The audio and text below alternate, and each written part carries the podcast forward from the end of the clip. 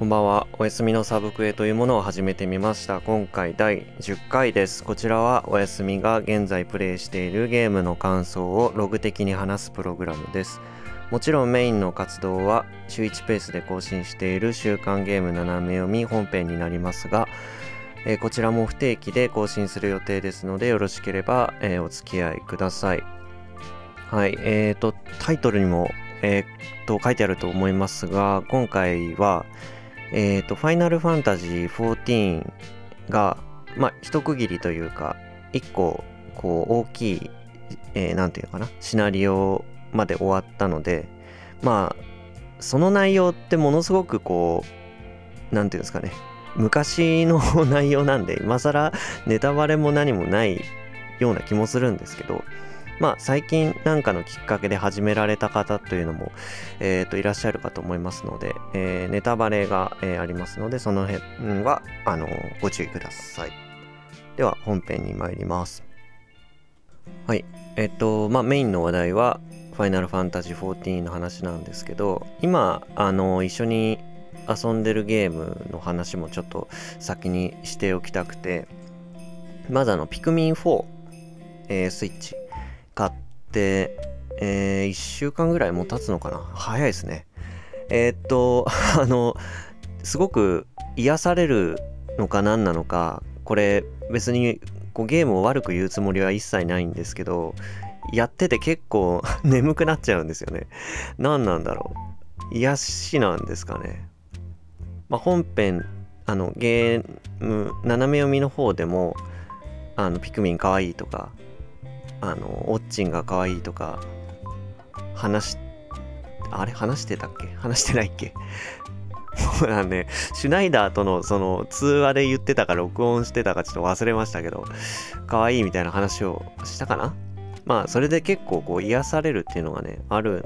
んですけどだからやっててねすぐ眠くなっちゃってあんま進んでないくて。でもしばらくスイッチ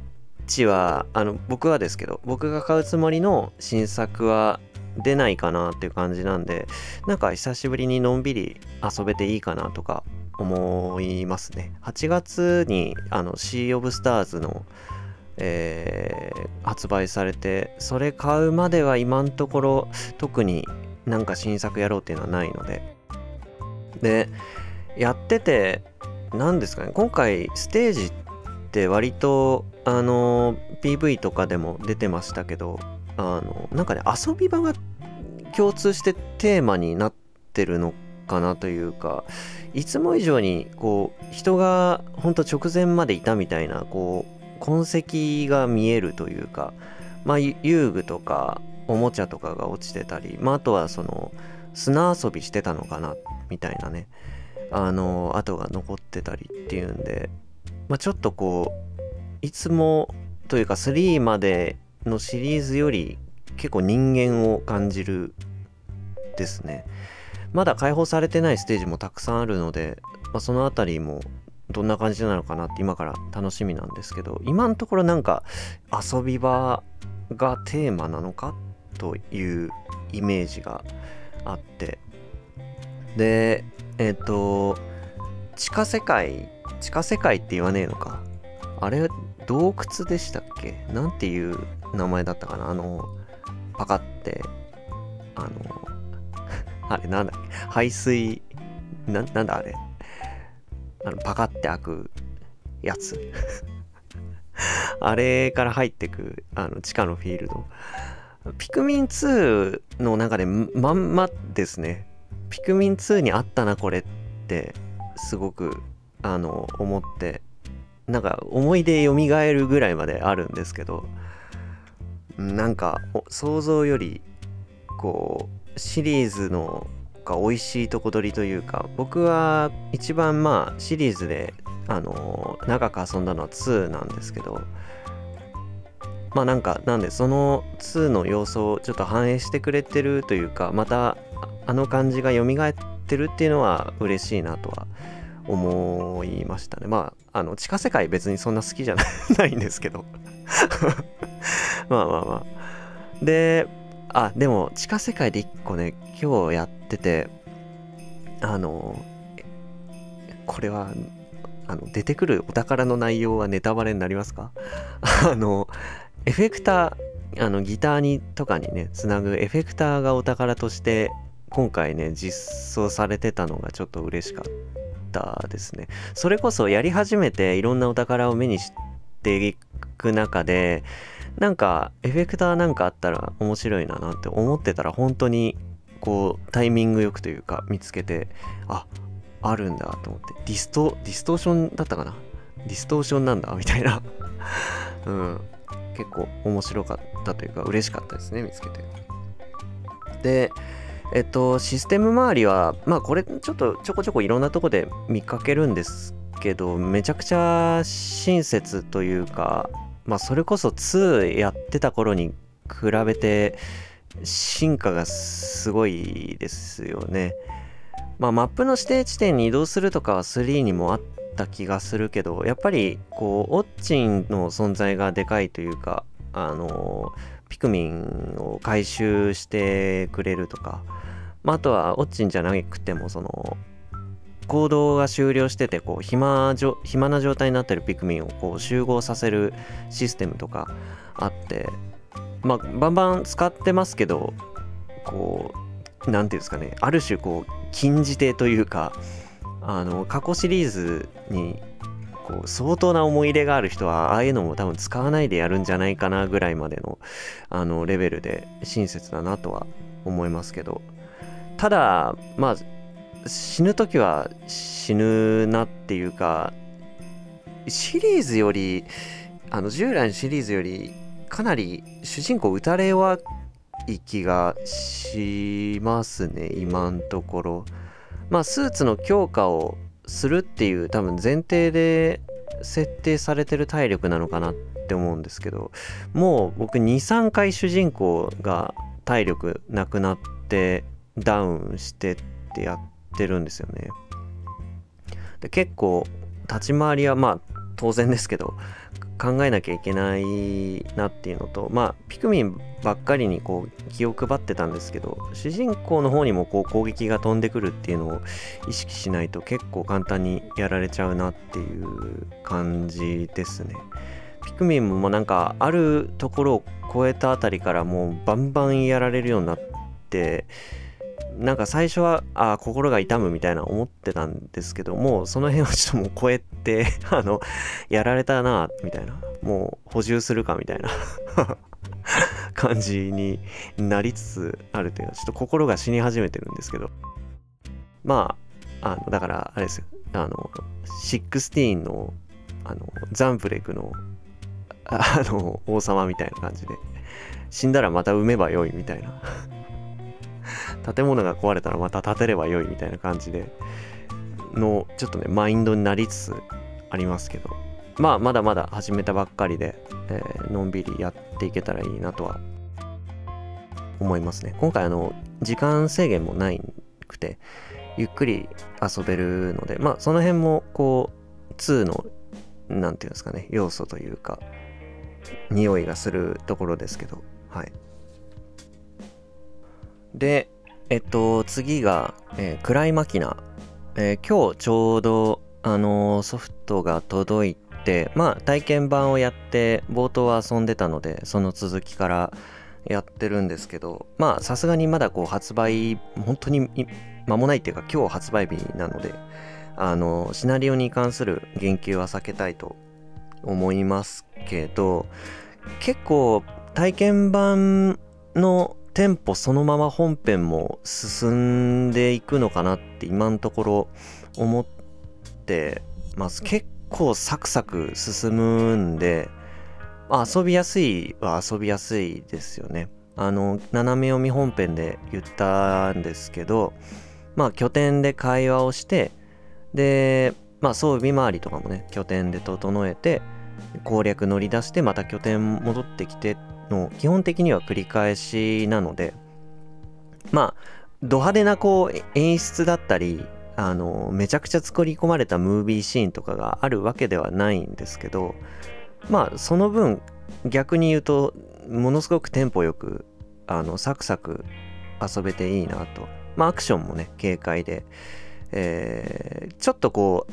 あの最初難しいなって今やってて思ったんですけどちゃんとレベル上げたりこう敵の行動をしっかりあの見てやれば割といけますね。だんだんその辺も慣れてきて楽しくなってきたかなと。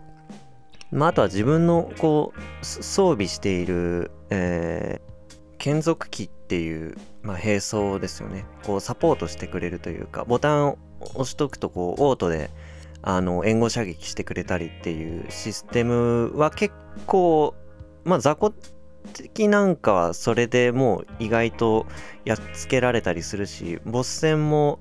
ちまちまこうね ダメージを稼いでくれるというか意外と頼りになる存在だなと。その辺のだからカスタマイズとかももっとちゃんとやると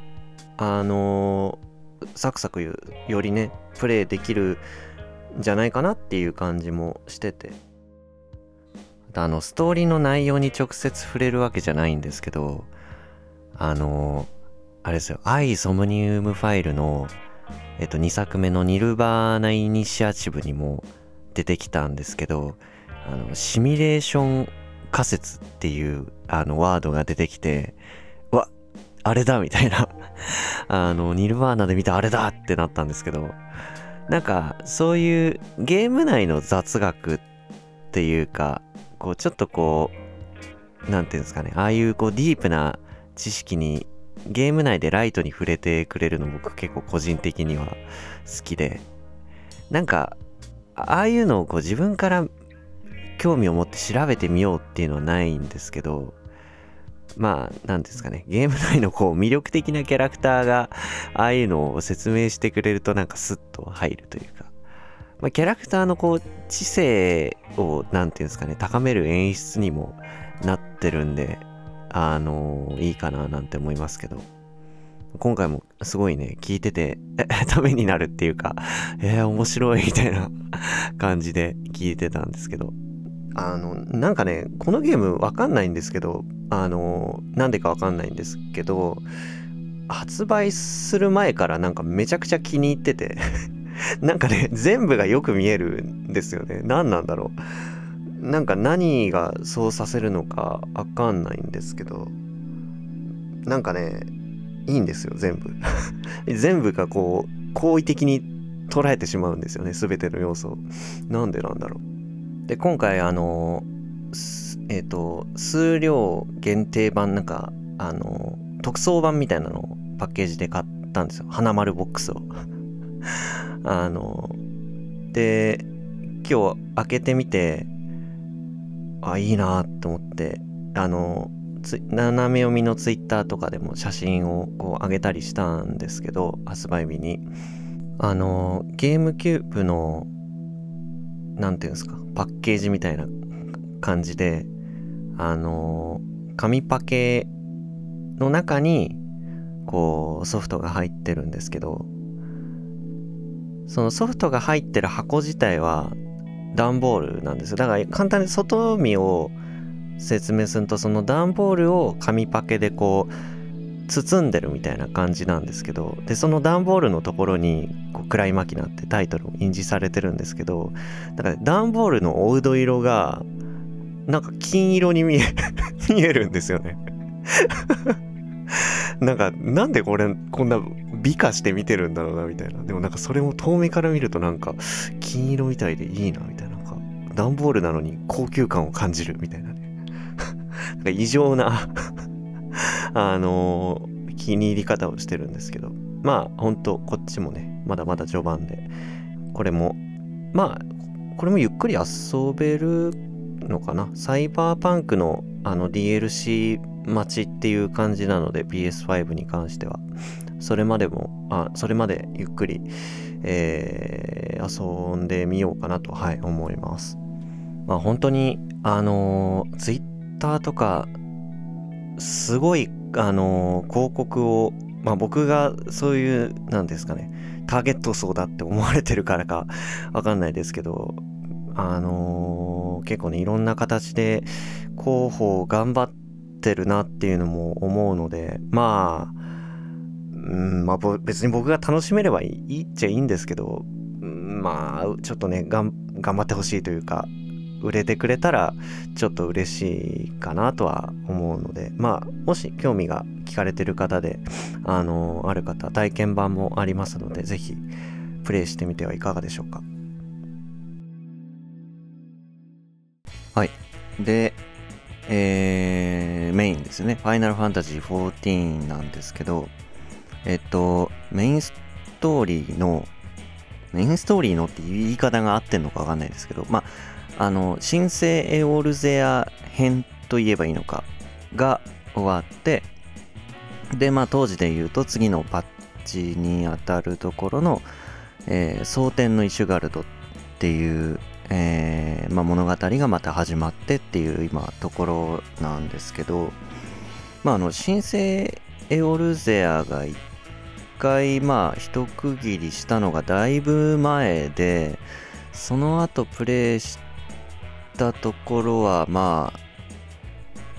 やってる時はエオルゼアとイシュガルドのこう間のまあつなぎみたいな話なのかなって思ってたんですけど割とがっつりそこも何ていうんですかねちゃんとしたメインストーリーになってて結構ボリュームあって。だから今年の3 4月とか3月に始めたんだったかな。結構かかっちゃいましたねここまで来るの。3ヶ月ぐらいまあ毎日やってなかったとはいえ。結構かかっ遅いですよね多分ね。相当遅いと思うんですけどやれる人はもっとサクサクいけるとまああの他のいろんなねタイトルと並行しながら遊んだっていうのももちろん、まあ、あるんですけどまあなんとかえっ、ー、と蒼天のイシュガルドまで来れました。なんか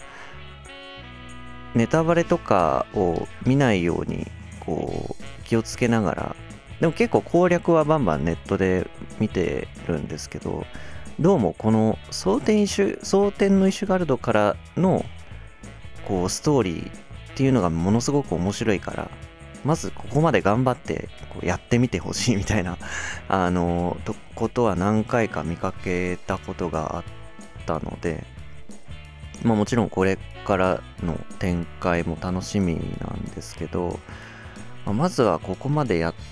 てみてやっぱりあの終盤すごくこうストーリーがこう怒涛の展開を迎えるというかまあ終わってみると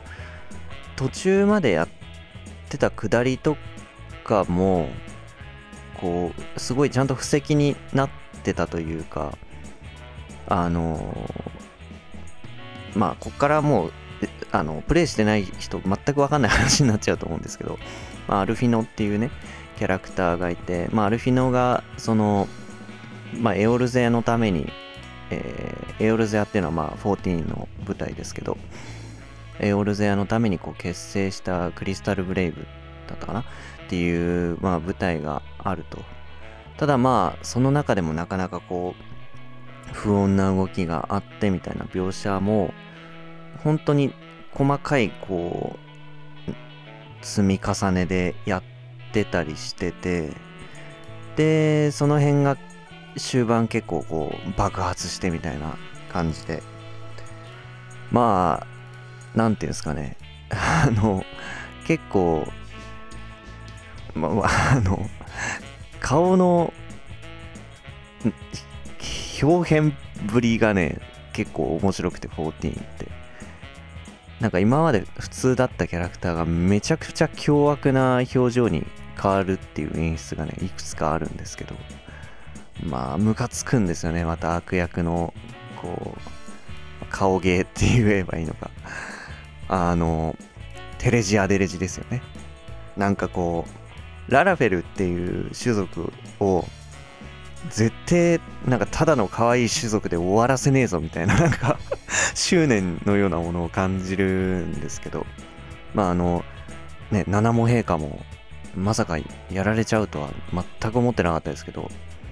なんか全くこうフラグが立ってなかったような気がしてまあその直前にもう王位をまあ王政をもうやめてまあ、国をその真に民のものにするんだみたいなこう決意表明みたいなのをやってていざじゃあそれを実行に移すのかなっていうところでやられちゃったんであなんかお急にストーリーがなんかこう動き出したなっていうこうきっかけになったというか。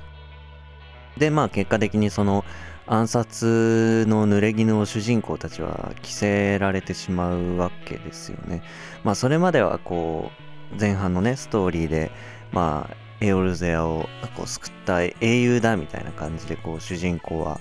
あの各地で扱いを受けるんですけど、まあ、そこからこうね転落していくっていうところですよね。でまあ結構もうほんといろんなあのキャラクターが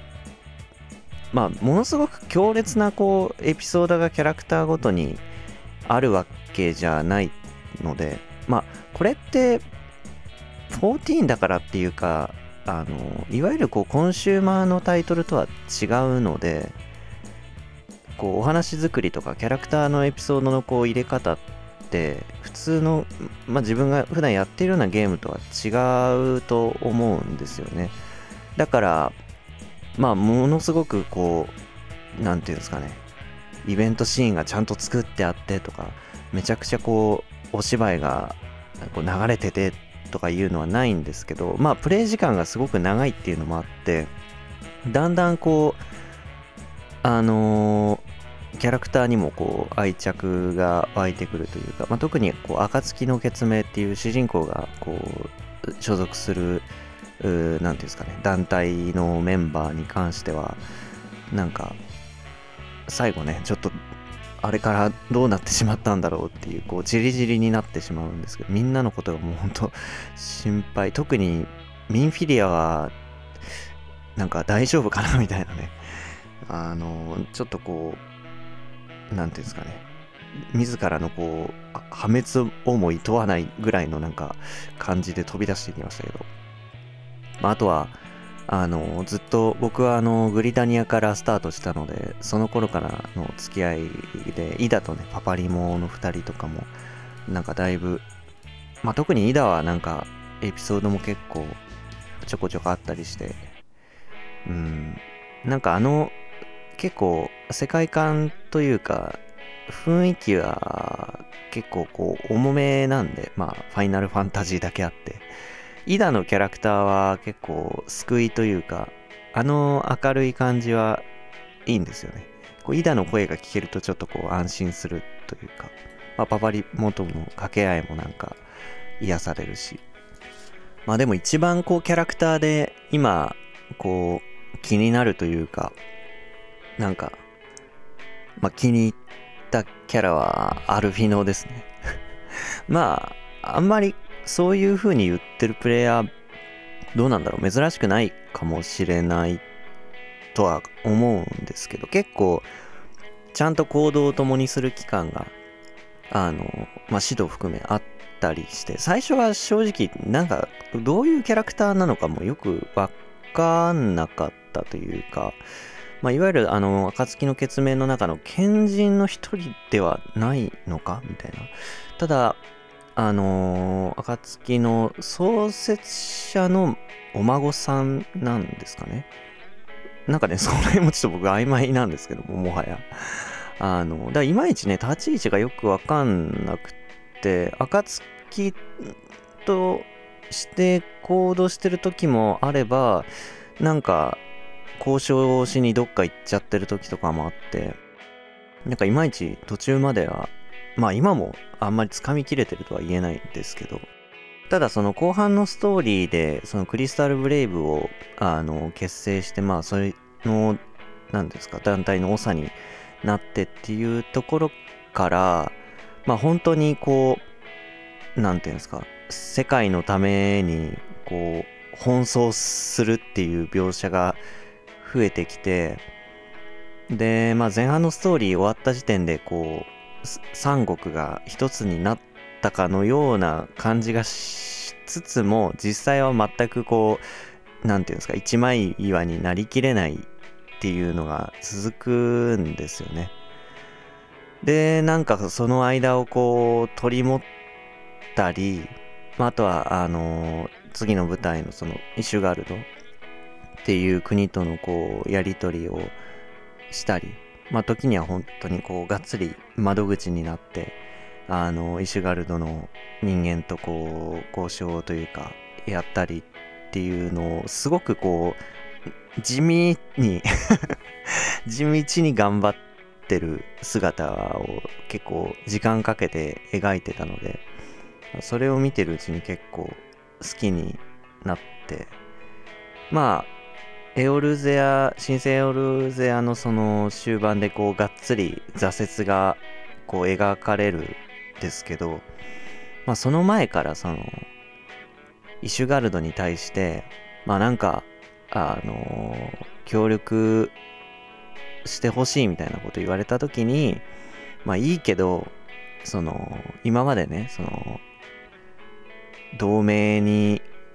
こう加入してすぐ抜けてそこからこう沈黙を貫いてきたっていうのにイシュガルドがピンチになったからこう今更助けてくれってちょっとこう虫がいいんじゃないかみたいなこうちょっとこうなんだろうな釘を刺すじゃないけど、まあ、ちょっとこう言うとこは言うぜみたいなあのシーンのすぐ後に確かね確かすぐ後にその三国のまあ代表にそのイシュガルトと協力することになったから、まあ、兵を出してほしいって言いに行くんですけどその三国の代表からはいやあの自国の問題がまだ全然解決してなくてもうそっちで手一杯だからあの兵はごめんだけどそんなよこせないわみたいな こと言われておいおいおいみたいな。あのアルフィノのメンツってもんがあるだろうそこはと思って。主人公もなんか言ってやれよみたいな。感じで。いやいや、あんなにかっこよくこう、イシュガルド相手にこう、対等な関係でやっていこうって言って、それに応えなきゃよ、もうしょうがねえだろうって思ったんですけど、なかなかまあうまくいかないというか、まあ、てかそこの、そう、三国のその、晩神問題とかにね、ね手一杯だからうんぬんとか言ってたけど、いや、その晩神も俺もう一回倒しに行ったけどね、とか 思ったんですけど、結局俺がやったけどね、みたいな。うん。まあ、まあ俺っていうか、まあ、あの、あれですけど、フリカン、フリーカンパニーの人に手伝ってもらったり、あの、野良の、あの、コンテンツファインダーとかね、使って集まった人たちがほとんど やってくれたんで、僕はま正直何もやってないですけど、あの、タンクを癒し続けただけですけどね。で、まあ、あ、で、それで言うと、後半は結構その、まあ、完全に野良マッチで進めるのはちょっとこう、どういう人と当たるかわかんないから、まあ、危ない。変な話ね。危ないっていうこともあって、あの、パーティー募集をかけて集まってくれた方と一緒に攻略したり、もうあとは、あの、フリーカンパニーの人がなんか暇そうにしてたら、ちょっとお願いしますって言って、特に、あの、クリスタルタワーの攻略はガンガン手伝っててもらって、結構頑張って、頑張ってというかまあ、一応その、何も知らないでいくと結構やばいなって最近思って、あの、ネットで予習とかも ちゃんとあの、して、まあ結構ね、即死ギミックとかがあるんですよね。それ何も知らないでいくと、まあ、ペイペイとはいえ、ヒーラー枠が1人倒れちゃうっていうのはどうなんだっていうのがあるんで、まあ、DPS をこう、軽視するわけじゃないけど、なんか、ただ攻撃する役だったら、人数もいっぱいいるし、その中の一人がまあ、やられててもなっていうのもあるかなとは思うんですけど、逆にそれもあって、あの、ちょっと DPS をできるようになった方がいいんじゃないかと思って、あの、最近、あの、操術師でいいんですかね、あの、槍？あの、グリダニアの槍のクラスを、あの、教えてもらいに行って、だからゆくゆくは竜騎士をできるようになりたいなと思って今、やり始めたんですけど、今まではずっと、あの、剣術師から、えっ、ー、と、黒魔導士、あ、白魔導士か。白魔導士になってずっとそれでヒーラーでやってたので、多分、あの、野良でマッチした人的にもヒーラーがへっぽこだとちょっと不安な 不安っちゃ不安だと思うんですよね。で、まあ、そうだ、あの、クリスタルタワーの攻略も、だから、エオルゼア編のクリアの条件の一つになってて、あれって当時からそうだったわけではないんですかね？順番がちょっと変わってたりするんですかね、条件というか。なんか、前聞いた話だと、えっと、漆黒のヴィランズぐらいで、なんかクリスタルタワーの話が出てくるからどうのっていうことを聞いてたような、またそれは別なのかな？ちょっとそんなような気がしたんですけど、もしかしたらまたその漆黒のヴィランズっていうあのシナリオに入ったら出てくるのかな？ただあの本当に「ファイナルファンタジー3」のクリスタルタワーまあ3の何ていうんですかね、えー、シナリオがそもそもモチーフになっていてまあ僕たまたまその DS のリメイク版をちょっと遊んでたんで結構知ってる単語が出てきて面白かったんですけどあの動画とかうねとかね。あの3の方で動画とうねってあの最終的に確か主人公たちと戦うんですよね。あの変身するんですけどその変身後の姿が化け物すぎてなんかすげえ怖かった 記憶があるんですけど。あの動画とそううねがねまあオリジナルではないくてこうクローンというかそのコピー的な存在らしいんですけど出てきたりして。でまあ楽曲も3のね楽曲のこうアレンジがされてて悠久の風はめちゃくちゃいいとこでなんか流れてましたね。あこれここでな使われるんだっていうあの最後にこうクリスタルタワーをもう一回封印するっていうシーンで、まあ、ちょっとこうまたそれぞれ登場人物たちがあのそれぞれの道にこう分かれていくみたいなところでもあったですけど。まあいいですよね。あのフィールドで流れる曲じゃないですか。その3の悠久の風って確か。だからまたそれぞれのこう旅路に行くっていうのとねなんか合ってるような気がして。まあシンプルに曲が あのいいなとは。やっぱあのイントロを聞くとなんかもう震えますよね。うんなんか3たまたまやってたってだけですけどやっててよかったなっていう 風に思ってなんかあのー、他のナンバリングタイトルのこうモチーフになってるようなこうシナリオとかダンジョンとかもあるんですかね。まあ、なんあのー、ファイナルファンタジーじゃなくて、えっ、ー、と、ニーアオートマタともこうコラボしてしっかりこうダンジョンが作られてたり、お話があったりっていうのが、あのー、あるらしくて。なんか僕の調べたのが間違ってなければ、あれ、期間限定じゃなくて、常設のコンテンツなんですかね。そうすると、まあ、だいぶ先にはなっちゃうと思うけど、もしかしたら僕もそのうちにあのシナリオを遊ぶことができるんですかね。ちょっと楽しみですけど、できるなら。で、まあ、そうすると、あのちょうど16をクリアしたところなので、いつかは16モチーフのなんか遊びとか出てくるのかななんてこう勝手に妄想してるんですけどまああの同じチームの開発っていうこともあって制作陣も多分16へのこう思い入れってというか強いまあ当たり前ですけど強いと思うのでなんかもしやるとしたら結構がっつりやってくれんじゃないかななんてちょっとね楽しみですけど。まあテーマ的にはというかこう設定的な食い違いみたいなのはねもしかしたら出てきちゃうかもしれないですけどあのマザークリスタルのこうあり方とかね。はい。でえー、っとまあそうですね。結構まあ34ヶ月プレイしてきてまあさっきのそのキャラクター登場キャラクターへの愛着とかこうアルフィノみたいな アルフィノを支えたいみたいなね気持ちがまあ芽生えてきて自分のまあプレイヤーキャラクターに対するこう思い入れもだいぶ強いものになってまあなんかなんとなく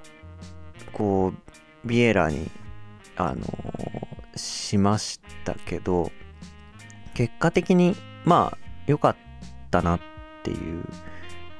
まあどんな種族をね選んでもあのシナリオに合うようにはなってるとは思うんですけど結構こう主人公感がまあ まああの耳はついてるけど 主人公感結構あるんじゃないかななんて自分では思うんですよね。でまあキャラクタークリエイトした時にはこう想像できなかったんですけど結構ムービー中いろんな表情をあの、見せてくれるのでなんか意外とこう自分そういうつもりで作ったキャラクターじゃなかったけどこう敵を睨む時のこう目力みたいなのが結構こうかっこいいっていうかなんか鋭い目つきだね思ったより君みたいな。時もあればなんかこうふとした仲間とのやり取りの中でこうニコって笑うところとかはなんかあかわいいねみたいな感じになってあのー、いいなっていうちょっと自分が想像してたより背は高くなっちゃったんですけどまあビエラっていう種族がもともと高身長なんですよね。その中でもあの設定を一番こう下にしたんですけどまあ結構なキャラクターとのこうあでも意外と目線は合ってるのか。暁のケツメのキャラクターは割と、まあ、特にヒューランは背高い人が多いかな。さすがにこうあのララフェル族とかあそういえばアルフィノって種族何なんだろう？なんか髪型とかもあいつすごい独特なんですけど、アルフィノとかはね、ちょっとこう、背丈的に全然合ってないから、こう、見上げる、見下げるみたいな感じになっちゃうんですけど、ね、アルフィノって何、な何なんですかね？わかんないや。耳は尖ってるけど。で、そう、主人公っぽくまあ作りたくて、てこれも最終的には全然違っちゃったんですけどあのブレイブリーデフォルトのあの 名前をど忘れしちゃった。えっ、ー、となんだっけ？ティズ。ティズじゃないな。調べるか？ちょっと待って。あのティズで合ってました。えっ、とああいう感じにしようかなと思って。まあ結構こう14のキービジュアル書かれてるのがあの吉田明彦さんっていうイメージがあって。だったらなんか同じこうキャラクターデザインのゲームのこうキャラクターをイメージしたら合うんじゃないかなと思ってたんですけど、まあ、ティスにしてはちょっとでかいし なんか結果的にあんまりこう面影は残らなかったんですけど、まあ、ちょっとこう黒目がちに、えー、してみたり若干こうもっと派手なキャラクターメイクはできると思うんですけどまあこう地味めにしてはい見ました。まあ あのこれをポッドキャストで言ってもなんかあんまり意味がないのかな あんまり想像できないかもしれないですけどまあそんなでこう自キャラへの愛着もだいぶ強くなってきてなんか最初はとりあえず作ってみてダメだったらまあ後から変えれるらしいしいっかとか思ってたんですけど、まあ、あといろんな種族がいて、結構いろんな見た目やってみたいなとか思ってたんですけど、もうなんか変える気は さすがに起きないですね。で、まあ結構職業、あのー、クラス変えると見た目がガラッと変わるんで、その辺でこう変化というのは楽しめれば、うん、いいかなと、はい、思ってまして。で、14をこう遊んだことによってあの結構操作の面で快適な部分がいっぱいあってまあほんと最初はすげえとっつきにくいなって思ったんですけどそれは多分初めてああいうタイトルをプレイするからっていうのとまあ多分僕はあのプレステで遊んでるんですけどまあ PC 向けの本来タイトルなのかなっていうのもねあるんですけどでもすごいあのー、今となっては便利なこう機能ばっかりでっていうのもあのカメラのあの引きとか寄りがすごく簡単というかそもそも寄り引きができるっていうゲームって全部じゃないからそれこそ今やってるピクミン4とかで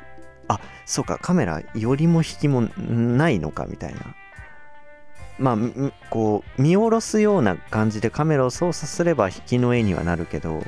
純粋に寄る引くはないのかと思ってあいやあんのかな？2の時あったな。ちょっと調べてみようかな。なんか本当はできるかもしれないですけど。まあとにかくそのカメラの寄り引きが簡単な操作でできるのはすごくいいし、まあ、あとは、あの、UI を、あのかん、ワンタッチで全部消せるのがめちゃくちゃいいですね。景色見たいなとか、ちょっとスクショ撮りたいなっていう時に、まあ、UI はやっぱできるだけない方がいいと思うんですけど、まあ、大体のゲーム別に UI パッと消せないし消せるやつもこういちいち設定からこうあれを消してこれを消してみたいなやんないと消せないとかね。ただあの14は本当にパッて全部消せるのでそれはもうなんかそれら2つはねそのカメラ操作と UI 消去っていうのはこうある種呪いというか 他のゲームでそれができないことによってすごいこう違和感が 違和感を覚えるようになってしまいましたけどなんか最高の機能の、まあ、一つだなっていうふうにそれは思ってて、まあ、あとはこれ14内でもすでにこう弊害というかあそっか今無理なのかっていうのになったんですけどあのマウント、まあ、チョコボとかに乗ってあの障害物とかを全部飛んでスキップできるあの空中を移動できるっていう機能。あれはやばいですね。もうすっかり慣れちゃって。だから今イシュガルドっていう新しいエリアに行ったらそれができなくなってててかなんかイシュガルド以降はなんかどうもこう空を飛ぶためにまた独自のシステムをやんなきゃいけないらしいんですけど。だからまあそのうち飛べるようにはねなるってことなんですけど。そう。フィールドを自由に飛んで回れるっていうのは慣れる慣れてしまうとやばいですね。他のゲームでそれできないとか14の中でもそれできないってなるとうわーなんか大変 大変だなみたいな。前は走り回って歩き回ってって当たり前だったんですけど一回やっぱ楽を覚えるとダメですね。はい。あと、ほんとつい一昨日か昨日かな、初めて、あのー、RP マーク、まあ、ロールプレイですよね。ロールプレイ中っていう、こう、マーク、アイコンをつけてプレイされてる方を見かけまして、なんかマークの存在というか意味自体は知ってたんですけど、今までお会いしたこと、まあ別に会うっていうか、まあ見かけただけなんですけど、見かけたことなくて、で、なんか、すごい何してるのかとか、どんなやり取りしてるのかとか、めちゃくちゃ興味あったんですけど、さすがに、こう、なんていうんですかね、覗くとか、こう、邪魔になっちゃ悪いんで、あの、ちらっとこう見かけただけで終わっちゃったんですけどまあロールプレイのマークをつけてるとまあおそらくですけどあのななんというかこうその世界観に合った言葉遣いで喋ったりとかなんかこう企画みたいなのをしてこうそれに従って行動したりとかっていうのをなんかやられてそういう何ていうんですかプレイ方針というか今はそれで遊んでるよっていう人がつけるマークらしくてちょっとねいやちょっとってかだいぶ気になったんですけどうんまあさすがにね邪魔するわけにいかなかったんでおおって思って終わったんですけど。でうんまあなんかそういうこう何て言うんですかね方々のこう遊ぶ遊び場としてのこう何て言うんですかねゲームにもなってるというかまあちょっと大げさかもしんないんですけどこう新しいこう居場所を作ってくれるゲームというかまあこれはもしかしたらその14に限ったことじゃなくて、まあ、いわゆるこうオンライン系のゲームってそういう側面がまああるかなとも思うんですけどまあ僕はまともにプレイしたオンラインのゲームって14が初めてだったのでまあなんかこうログインしてね挨拶してでもしかしたらまあ人がいたらそれにこうこんばんはとかこんにちはとか帰ってきてとかがすごく新鮮だしなんかちょっとこうほっとする感じというかなんかまあもう一つのこう、うん、なんか居場所みたいなのをこう作ってもらえたというかそこにこう参加できてるっていうのが今はすごくこう楽しいですよね。まあいろんな遊び方もそれこそこうねロールプレイやられてる方もいらっしゃいましたしまああのー、攻略にこう躍起にならずともあのー、アイテムの採集とかあのー、お家作りをやったりとかねちょうど僕そのハウジングもまあ1ヶ月も経ってないか始めてでだからそのハウジングをやるために家具を自分で作れるようになったらなんかいいなと思って今まで全くやってなかったそのクラフターとかあのギャザラーっていうそのなんだろう武器とかそういう家具とかをこう作る職業とかそのための材料を集める職業があるんですけどそれのレベル上げとかも今ね あのコツコツやっててえっ、とグリダニアで始めたんでとりあえず木工師と園芸師を進めてるんですけど園芸師のギルドマスターがねめちゃくちゃあのいいですね。あのなんだっけふふふふちゃさんかな？グリダニアにはこう珍しいララフェル族なんですけどなんかすげえ落ち着いたなんなんだろう大人の 大人の女性みたいな感じなんですよね。なんかやっぱりララフェル族って見た目に惑わされるんでこうどうしてもそのストーリーでねどんだけこう悪逆非道を尽くしていようと結構見た目の印象が未だにこう先行するというかなんか無邪気なキャラなのかなって思っちゃうんですけど。ああいうこう内面が大人のキャラクターって結構こうギャップがいいですよね。なんか彼女の元なら園芸師頑張ろうって気にもなるってもんだよみたいな感じですよね。まあ木工師の あのギルドマスターの人もね結構いいキャラしてますけどシナリオで一回確か関わることになるんですよね。確か。本当に序盤の方に。その時からなんかえらくキャラが立ってる NPC がいるなって思ってたら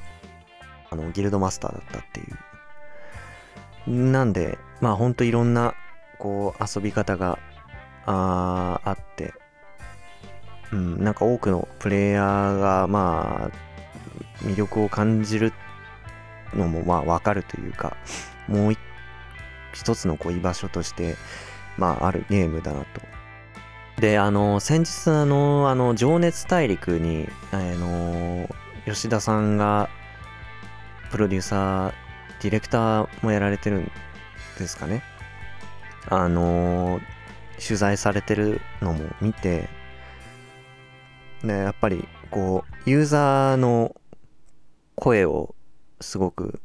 大事にするというかユーザーとのこう距離というか対話を大事にしてるっていうのをね結構あのー、やってましたけどまあなんか16の発売直前のあのなんか34時間ある放送の時も思いましたけどなんかそんなにこうなんていうんですかねがっつり声を拾うってなんかこう作ってる側は大丈夫かなともその時も思ったんですよね。16の時はなんかねやっぱ画面が暗いけどなんか大丈夫ですかみたいなことをやっぱ言われててでそれに対して結構もうゲームソフトのことじゃないことまでなんか解説してたりしててなんかそのご自宅のモニターってなんかどういうあれですかとか言ってなんかこれこれこういうのに合わせて作ってるんですけどもしかしたらそれとは違うやつかもしれないですとかね。今主流はこのタイプなんでとか もうなんか電気屋さんかなみたいなね。いやーすごくまあまあでもユーザーの声というかね大切にしてるんだなっていうのはすごくわかるんですけどあの情熱大陸の中でもやっぱりこう否定的な声というかまあちょっとこう行き過ぎた批判みたいなのもねまああるっていうところがこう取り上げられててまああれは本当良くないよなとは、はい、思ったんですけどやっぱりこうまあ自分には合わなかったそのゲームはね合わなかったっていうのを言われるのがこうすごいこう悔しいっていう風におっしゃってましたけどまあとはいえやっぱりユーザーそれぞれ好みがあるからまあ手に取った買ったソフトが全部こうクリーンヒットしてめちゃくちゃ面白いって思うかっていうとやっぱりそうとは限らないと思うんですけどまあそれはもう自分には合わなかったっていうところでもう抑えとくべきなんじゃないかなっていうそれをこう不満というか期待を裏切られたみたいな感じでやっぱ外に発信しちゃうのはなんかあんまり良くないじゃないかなっていうふうに思うし、まあ、逆に、まあ、自分もこうやってこうあの声をねロックオンして あのもうほんとダラダラダラダラ感想を話してるわけなんですけどまあやっぱりこう好きだったこういうところがなんか好きだなとかこういうところが良かったとか面白かったっていうこう声をうんなんか発信する方がみんないいんじゃないかなっていう健全なんじゃないかなとはね思うですけどね。まああの何ていうんですかね。こんなのをそのなんだメーカーの方が聞くとは思えないんで、まあ、これをやることでそのメーカーの方をこう応援するというかそういうのにはね直接つながらないとは思うんですけどまあ少なくともゲームをやられてたりゲーム好きな方とかゲーム興味ある方が聞いかれてると思うのでうんなんかちょっとこうそういう方たちの意識に少しでもまあいい影響があったらいいなとは今回ちょっとねその「情熱大陸」見てまあ思いましたね。まあ自分にできることなんだろうみたいな、そんな大層な あの、ことまで考えてないですけど、まあせっかくこういうのやってるんだったらやっぱり、うーん、こう、やっていいこと、悪いことというか、まあ何も考えずに、こう、何でもかんでも発信するっていうのは、まあ良くないなっていうのはちょっと改めて思いましたね。でもなんかまあ、あれも、情熱大陸も面白かったし僕は本当にまだ14も触り始めたばっかりでまあこう16も今、あの、ちょうど遊び終わったところってこう開発チームへのこう何ていうんですかね。興味がすごくあの、湧いてるところでの放送だったので放送自体は結構楽しかっったというか興味深かったんですけど。はい。まあそんなであのー、まあなんだ、14を結局、あのー、今楽しくプレイしてますよっていうだけの 話なんですけど、はい。まあ、これも、まあ、もしかしたらこう、他に、何ていうんですかね、熱中してやるソフトが出てきちゃうと、また中断しちゃったりするかもしれないですけど、まあ、1週間プレイしてなかった、またすぐ戻ったりっていうのが気軽に、まあ、できるのもいいとこかなと思うので、はい、ぼちぼちやっていきたいなと、はい、思います。はい。というわけで今回は以上です。このプログラムは不定期更新です。話したいことがたまったり、斜め読み本編の方からこぼれた話題があったら更新したいと思います。えー、最後まで聞いてくださりありがとうございました。